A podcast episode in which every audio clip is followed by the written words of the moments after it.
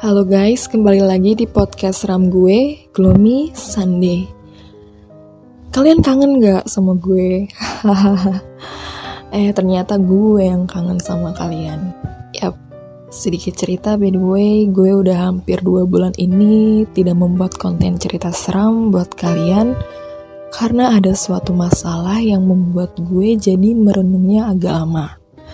So gue sangat minta maaf kalau gue belum sepenuhnya rutin untuk membacakan cerita seram buat kalian. Tapi gue berusaha untuk selalu update tiap minggunya. Oke lanjut. Episode kali ini adalah episode spesial menuju akhir tahun 2020. Gue akan membahas kisah tentang hantu keranda atau biasa disebut dengan Kromoleo yang katanya sih cerita ini populer banget di wilayah desa-desa tertentu. Oke, kalau gitu mari kita mulai ceritanya.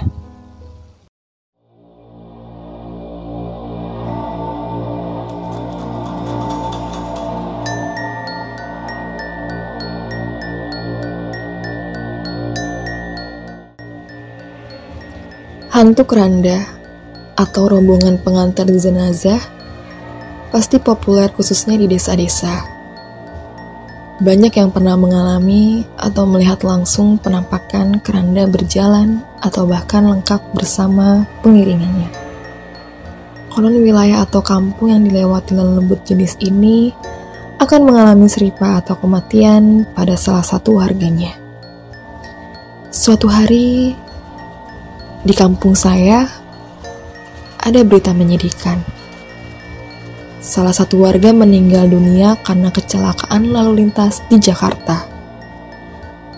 Langsung dibawa pulang ke kampung halaman ke desa.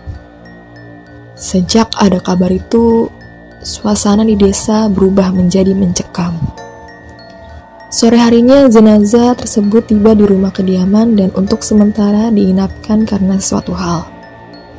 Siang esoknya, jenazah baru akan dimakamkan.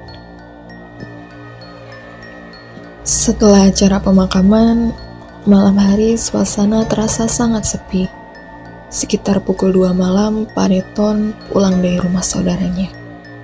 Ia harus melewati depan rumah warga yang baru meninggal itu. Pak Reton sendirian berjalan kaki. Setelah beberapa meter melintasi rumah itu, ia mendengar suara orang di belakangnya dan jumlah yang sangat banyak. Suaranya mendengung. Tak jelas apa yang dilafalkan. Padeton menengok ke belakang. Terlihat sejumlah sosok sedang menggotong keranda mayat. Padeton berdiri kaku tak bisa bergerak. Tubuhnya gemetar ketakutan. Rombongan itu melewati Padeton. Seakan tidak memedulikannya. Suaranya sangat menakutkan. Pariton lalu melihat keranda mayat yang digotong tanpa kain penutup. Di dalamnya terlihat sosok terbungkus kain putih kumal. Tercium bau bangkai menyengat dari sosok putih itu. Yang lebih menyeramkan, para pengiringnya berjubah hitam dengan wajah seperti tengkorak hitam menyeramkan. Mereka tidak berjalan seperti manusia, tetapi mereka terbang. Padeton berusaha meneruskan perjalanan pulang dengan jantung berdebar kencang. Rasa takut sangat memberatkan langkah kakinya. Namun, bagi warga setempat, mereka mempunyai keyakinan bahwa jika melihat hantu pengiring jenazah, harus ikut mengantar hingga ke ujung atau perbatasan desa. Alasannya agar tidak ada warga yang meninggal di desa mereka sendiri.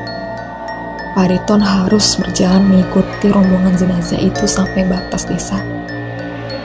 Padahal rumahnya sudah terlewat jauh.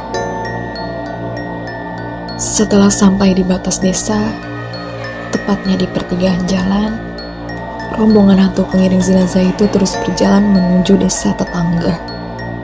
Dan saat itu juga Pak Deton membelokkan arahnya ke sebuah warung yang berada di pojok pertigaan jalan itu warung itu sudah tutup. Pareton membangunkan pemilik warung dan menceritakan apa yang baru saja dialaminya. Dan yang membuat misteri ini terbukti kebenarannya adalah keesokan harinya ada warga meninggal di desa tetangga yang dituju omongan hantu mengiring jenazah itu.